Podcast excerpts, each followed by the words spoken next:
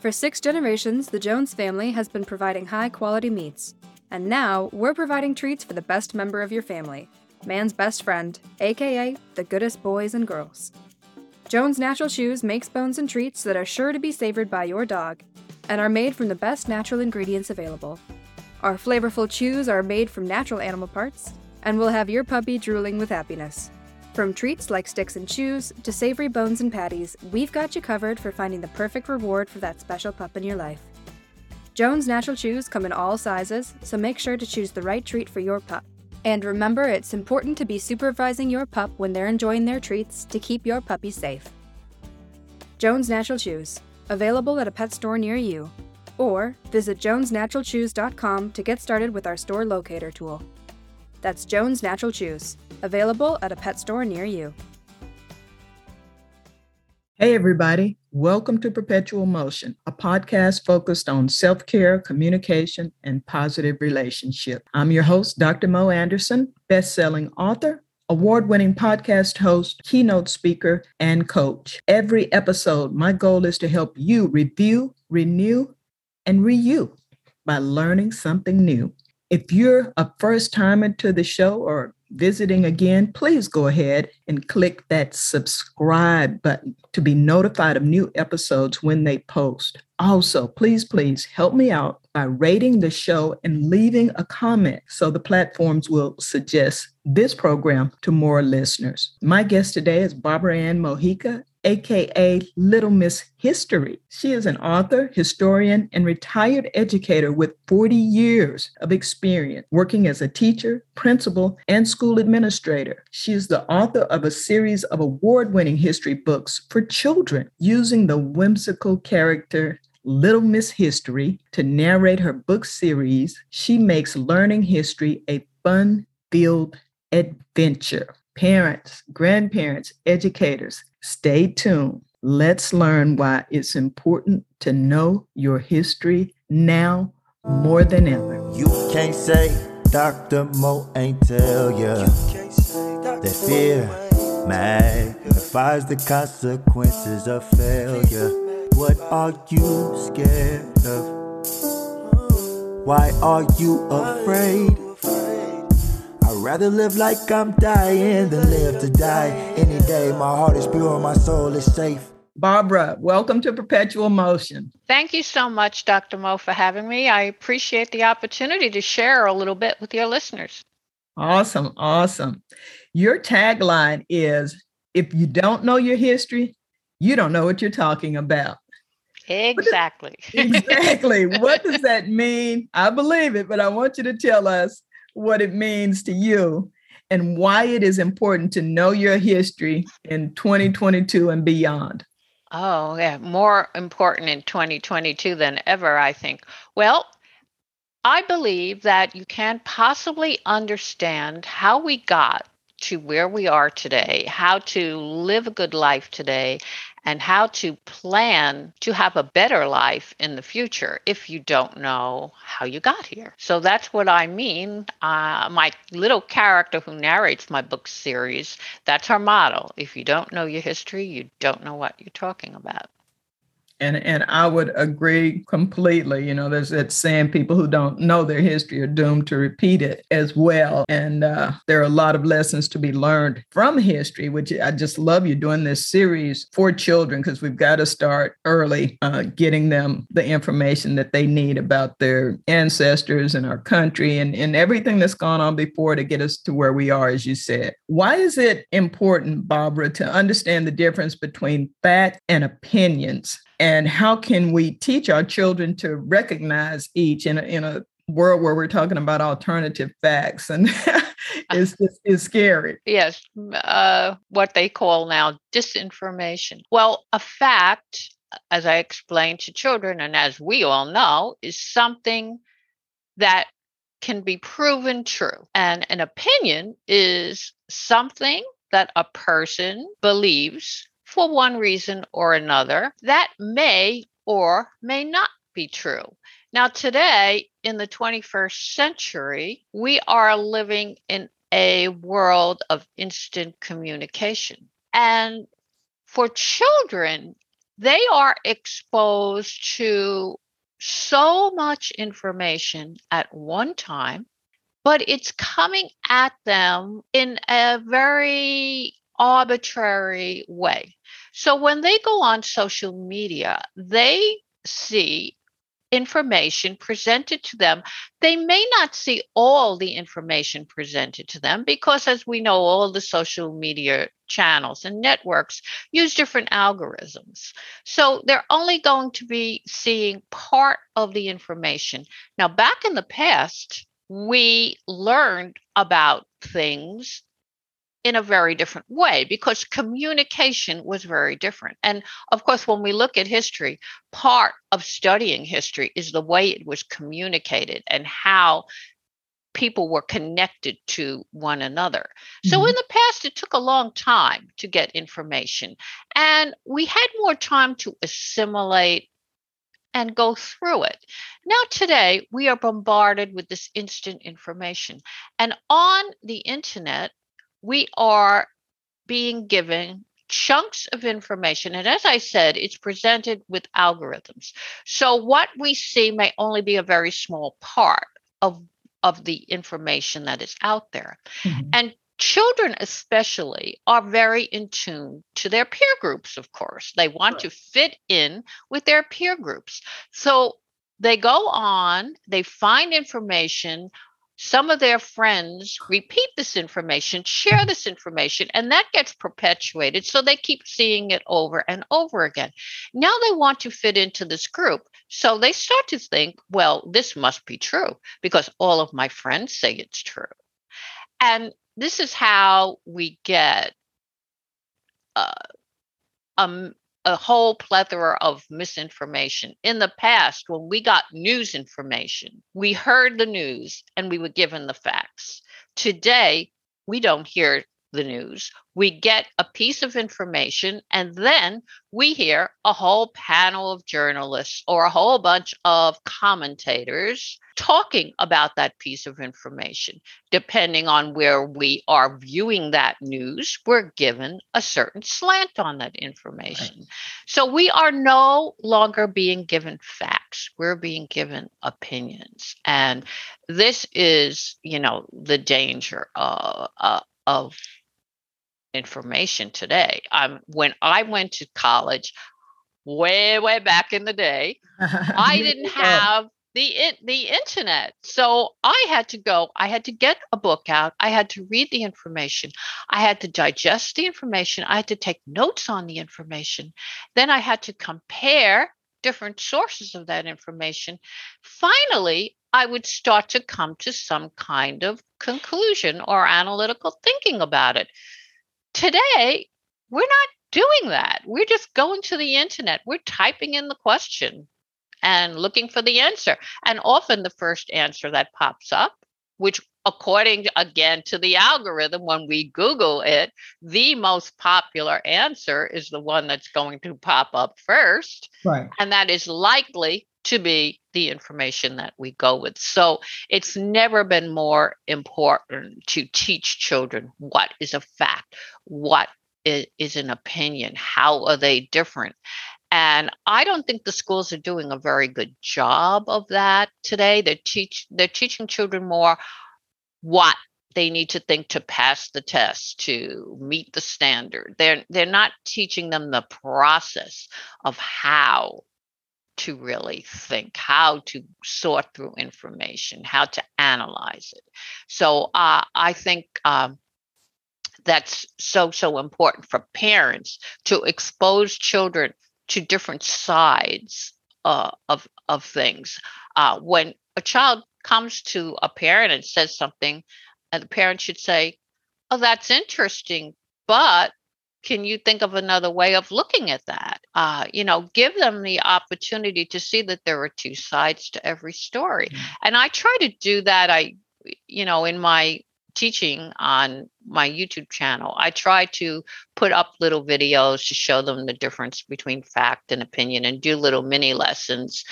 But I think it's really important for parents to do this as well as teachers because in a lot of schools, Uh, I don't think it's being done adequately, and I, I think parents, you know, really have to impress that with uh, upon children right. that there there is always more than one side to a story. Yeah. There's and a I just variety. Want to jump in and, and say in defense of the educators too, as well, because I know we've got a lot of uh, listeners who are educators, and you're a former educators. That there's also a lot of pressure on them because of the oh yes testing and other benchmarks. So it's not that they don't, you know, necessarily. It's not that they necessarily to, want to, but they are being given a directive to teach a certain amount of information in a right. certain way and a certain time. I know uh, I've had experience with that. We, we would spend up to six weeks preparing children for tests. Mm-hmm, mm-hmm. And, and, also, I, you made me think about when you're talking about the news because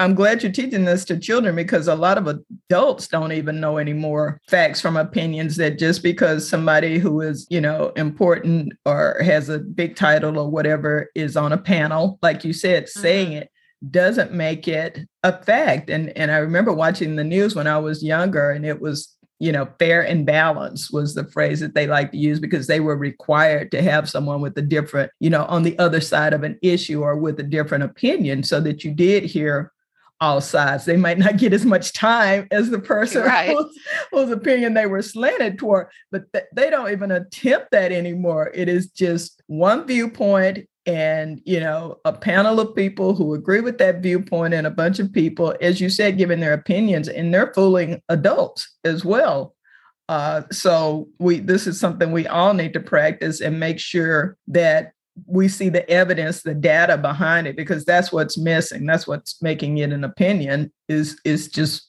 what they think and it may or may not be right but there's there's just so much more than just listening to your favorite person and believing everything they say no matter who it is. Why is um, our cultural heritage important?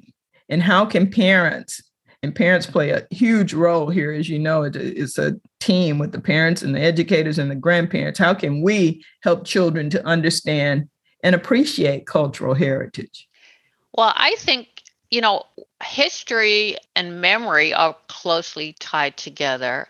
We are all when you know we are a, a combination of memories in different settings. So we are part of a family initially that when we're born we become part of this family. And our family has a memory. We have our ancestors that came before us. We have the people that we're living with today.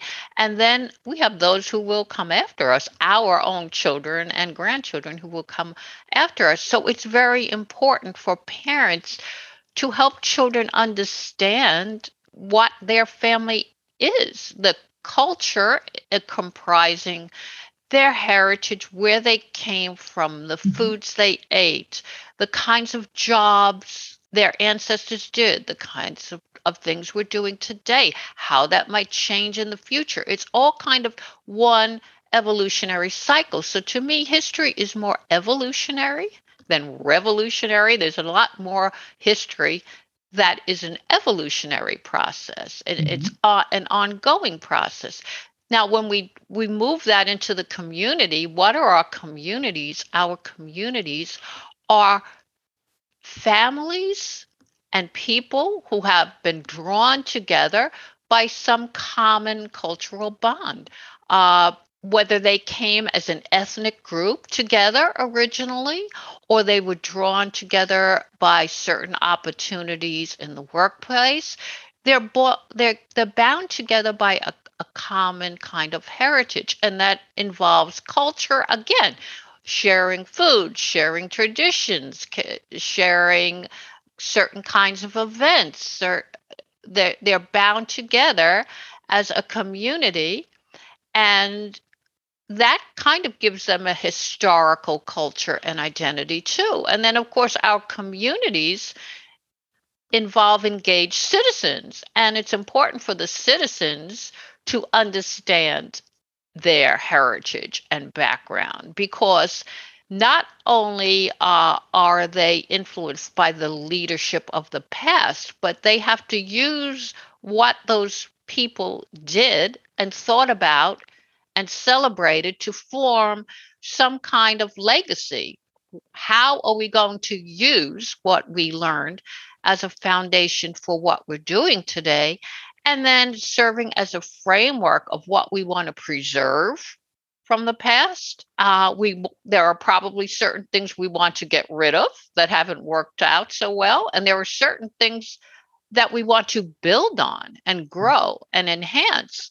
So it pre- it preserves and and forms a kind of framework or legacy, uh, sharing certain documents, artifacts, images, pictures. All of that becomes a part of who we are. And eventually that extends out to the global community as well. You know, it extends to our image of who we are in our family, our community, our local government, our national government, and ultimately how we think and feel and act in the wider worldwide community as well.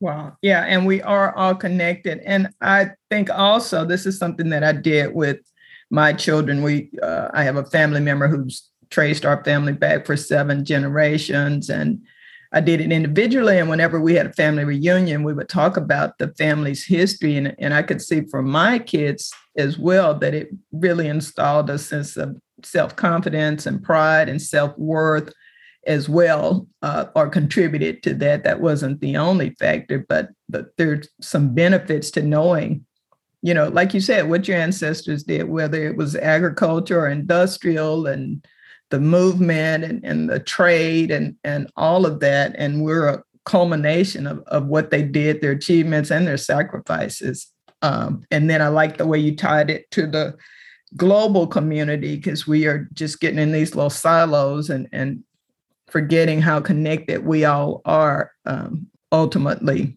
we you know we need each other to survive what is um, each person's each individual's role and responsibility as a character in history? Well some of what we talked about before as as a part of this culture and heritage but history is also about what people did every day. So some people think of history just as the big events, the Battle of Gettysburg, sure. the signing yeah. of the Declaration of Independence, the French Revolution, the fall of the Bastille. But it really is more of a story about individual people. Sometimes I when I talk to kids I kind of compare it to a reality show that each of us is kind of like a character who has their own unique makeup and talent and skill. And the moment we're born, we become a part of the story because, again, our family, our community is already there.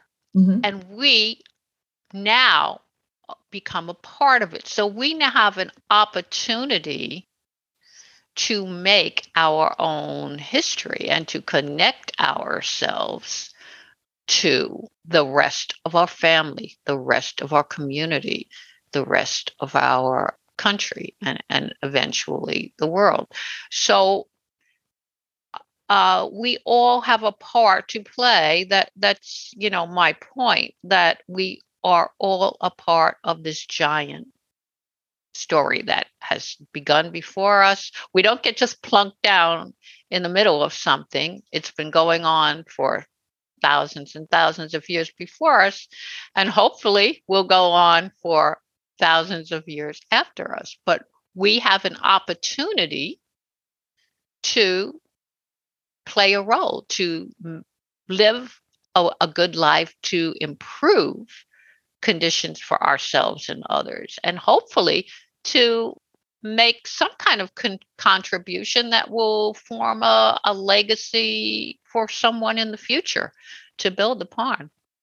And that's that's well stated and should be all of our mission is to make you know make things better to improve upon what we've inherited how did your you've got a wonderful children's series you've written several books uh, award-winning series how did the series come about well the series came about when I retired, I retired from my very long career in teaching and I realized very, very quickly that sitting around was not going to be something in my wheelhouse. I'm I, not good at that either. I really wanted to put together kind of like the skills that I have collected a- along the way. Mm-hmm. And I majored uh, in history. I have graduate and undergraduate degrees in history. I wanted to go back to history because because I love history and I feel it is so important. So I wanted to take that and to take my love of teaching and combine them. So I this first I started to write local uh, articles on on history for a, a local news magazine, mm-hmm. and I wanted to do something for children. So my husband, who is an artist, decided he would help me out. He said, Why don't you have a, a character to narrate your stories? Because I wanted to make them entertaining. Right. At, at the same time, I, I wanted them to be carefully researched history, but to be entertaining. So he said, I can create a character for you to narrate the series. And that's what we did. Uh, we created the little Miss History character, and she's a, a actually a younger version of me. So even though mm-hmm. she's a cartoony like character with exaggerated features, she has the pigtails that I used to wear. She has a hiking outfit because I used to hike and like to explore in the mountains and travel. She wears these oversized hiking boots because they're in memory of my father's huge feet. And she has these uh, sunglasses that are, again, kind of oversized and funny, but they're rose colored because they reflect an optimistic uh, an, uh, you know, a rose rose colored glasses, looking at the world through an optimistic viewpoint. So that's how she came to be. And she narrates the series. And I choose places that are sometimes iconic and mm-hmm. very w- well known, like Mount Rushmore or the Statue of Liberty. I also go into other disciplines connected to history. Well, actually, er, to me, everything's connected to history. Mm-hmm. So some of my books explore national parks. Uh, so with those books, I look at the groups that were living and exploring in the parks. They could be Native American groups, they could be the early white settlers, they could be uh, African American groups. I, I look at all of these areas. I look at nature, I look at science. So in my Sequoia National Park book, uh, we talk about the science of the sequoias, the geology of the park. We talk about how amazing these sequoia trees are, that they grow from seeds that are only a half inch long and grow into these magnificent trees. We also talk about things like uh, human rights. So in the Mount Rushmore book, not only do we talk about the process of building it, uh, the uh, monumental process of blasting the rock and how it took 40 years to build, and we also talk about the Native American rights that were taken away. We talk about how the land was taken from the Lakota Sioux and mm-hmm. and how the the Native Americans protested, and they're now building their own monument near Mount Rushmore, the Crazy Horse Memorial. Let, so let me just jump in and, and say that I appreciate that. We we discussed this when we got to chat earlier because I asked you, you know, is there diversity in your in your books, in your history books? Because as you know, in the past, that's been lacking in a lot of the mm. textbooks and uh, your your husband is a great illustrator too. I don't want to forget to make that mm-hmm. point because I've seen the character and and the covers and some of the interior, and he is that's just an amazing uh, collaboration, and I'm happy for you on that. But it it's just so important that our history, United States history, be as diverse and comprehensive as our community, and I'm glad to see that that's changing slowly but surely in academia. We even just had a Juneteenth holiday, which I never thought I'd see in my life. So just kudos to you. Keep up the good work. I just just wanted to comment on that. That that I appreciate the the uh, attempt to include you know all the ethnicities and people and, and racial groups who have contributed to our great country. It's very important that children see themselves in our history. Right. And, it, uh, you know, there are a lot of figures that were forgotten, like Alonzo Swann. It took him 50 years to get the Bronze Star. He was mm-hmm. one of the heroes on the Intrepid to prevent the ship from blowing up. Uh, and you know, Matthew Henson, who traveled with Admiral Peary to the North Pole, turns out he was with him on almost all of his expeditions and planned a lot of them. So wow. he actually was even more instrumental than Admiral Peary was. And, you know, people that were just not known. Uh, Anderson Ruffin Abbott, who was a surgeon who was present at Ford's Theater when Lincoln was was assassinated. He was there on a date with uh, with um, Mary Todd Lincoln's maid, Elizabeth Keckley, who was a free black woman. Mm-hmm. She was on a date with him at the theater when it happened, and he he was a friend of the family, and uh, he's wow he was given a shawl uh, of Lincoln's by Mary Mary mm-hmm. Lincoln. So there are all kinds of little pieces of history that are, you know, often neglected and and it's important for children to see again the influence of people that are not as widely known, but the important part that they play. And I try to make my books interactive. So I ask children questions throughout. I ask for their opinions. I ask them what would what do they think about it? What would they do about it? And we're we're not doing enough of that either. So many uh, so many great uh, instructional tips you're giving here for for parents and for teachers because there's a, a lot of lecturing and not enough uh, mm-hmm. interactive and and kids need to be able they need to practice expressing their thoughts as well and and sometimes i love chatting with my grandkids because if I can be quiet long enough, they say some of the most enlightening and and funny and fun things and, and inspiring. Out of the mouths of babes, right? Yes, yes. And sometimes, you know, we really underestimate their ability to comprehend things and to, you know, have an opinion about it. So that's that's a lot of fun. And I would encourage everyone to to just carve out some time. It's not just quality time watching Netflix, but carve out some time for discussion, conversation, turning off all of that, reading books like yours, and really getting to know not just history, but getting to know each other, which we, we can always spend more time on that.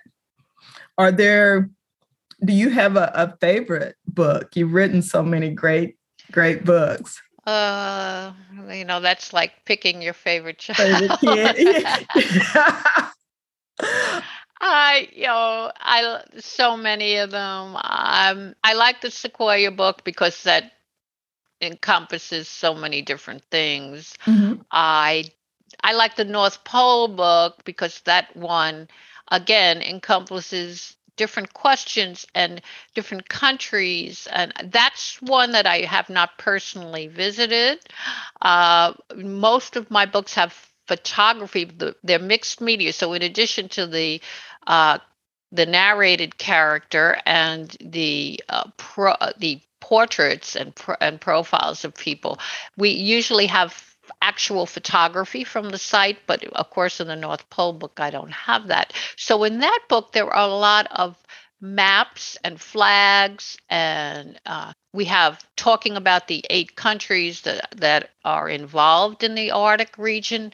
We talk about Wait, did you say there are eight countries in the Arctic that, region? In the Arctic region, yeah, really? that have territor- territorial claim. The actual, you know, it sits in international waters, but various parts of it are claimed by different countries. Ah. So we talk about their interests. We talk about the Santa Claus story. Of course, we can't leave out Santa Claus. So of we course. talk about how that whole story evolved uh, the myth the scandinavian myth and then the, the christian uh, parts of the story the, the uh, saint nicholas and the and different countries use different names. And then we talk about the night before Christmas and how that supposedly was written by Clement Moore, but maybe not. Maybe it oh. wasn't. Maybe it was written by Robert Livingston. So we talk about hmm. climate, we talk about nature, we talk about wildlife, we talk about history. We talk about ge- a little bit about geography and we talk about literature. We talk about the poem and we and we talk about the whole Santa Claus story and how it became popularized and advertised and the whole so that one is very very diverse. So i you know i like that one a sounds, lot. It sounds interesting and i like the way your eyes lit up even as you were talking about it. You've been really high energy the whole time which i i love because it's early in the morning and, and i've got you here doing an interview. Thank you so much for your time but anyone can hear that you're very knowledgeable and enthusiastic about this topic. And so, if listeners want to learn more, if they want to get a book, engage with you, how can they find you online, connect with you, learn more about your books and services? Well, I'm easy to find online. The best place to go is my website, which is simply uh, com. From there, they can get anywhere. So on my website, I have a, a link for a direct chat or to email me. I have my books, uh, a little snippet from each of the 14 books that are released so far, and there will be another one coming in a couple of months. Yay. Uh, I have testimonials and reviews uh, where to buy the books. They're available worldwide, Amazon, Barnes and Noble, independent mm-hmm. bookstores, and anywhere. I have my blog. On my blog, I do book reviews twice a week. So I do family friendly reviews and I review books for anyone in the family from toddler through young adult and adult. I have tips for authors. I have tips for parents and teachers on my blog. I have a YouTube channel. They can click on that. I have teaching videos. So I have two minute teacher short videos. Uh, I talk about citizenship and fact and opinion. I talk about history, but I also talk about all other parts of the curriculum. So I have videos on reading and math and science and all kinds of things. Uh, and I have kids' history videos where kids can learn about history told by kids and national parks as well. Uh, and then I have the standard uh, YouTube, um, the standard social media channels that they can link uh, up with LinkedIn, uh, Twitter, Facebook, uh, and so on. So the website is really, you know, go there and then at one click to anywhere. Got it. Littlemisshistory.com. I will mm-hmm. include that in the show notes along with your bio and all the interesting topics we've discussed today. And good luck. I know your next book is going to be great and hopefully a bestseller for you. Continue success with what you're doing. And thank you so much for making history interesting and engaging for our children. Thanks for the opportunity to share. I really enjoyed our conversation. And wasn't that a great program? Oh, love that episode. I enjoyed it. I hope you did too. Please remember to like, subscribe, and share. Learn more about me on my website, drmoeanderson.com. That's M O E. You can read book excerpts, watch videos, learn about my services that I offer, and book me for a speaking engagement. I'd love to talk with your group, and I'd love to work with you. So until the next time, review, renew, and renew. Thank you.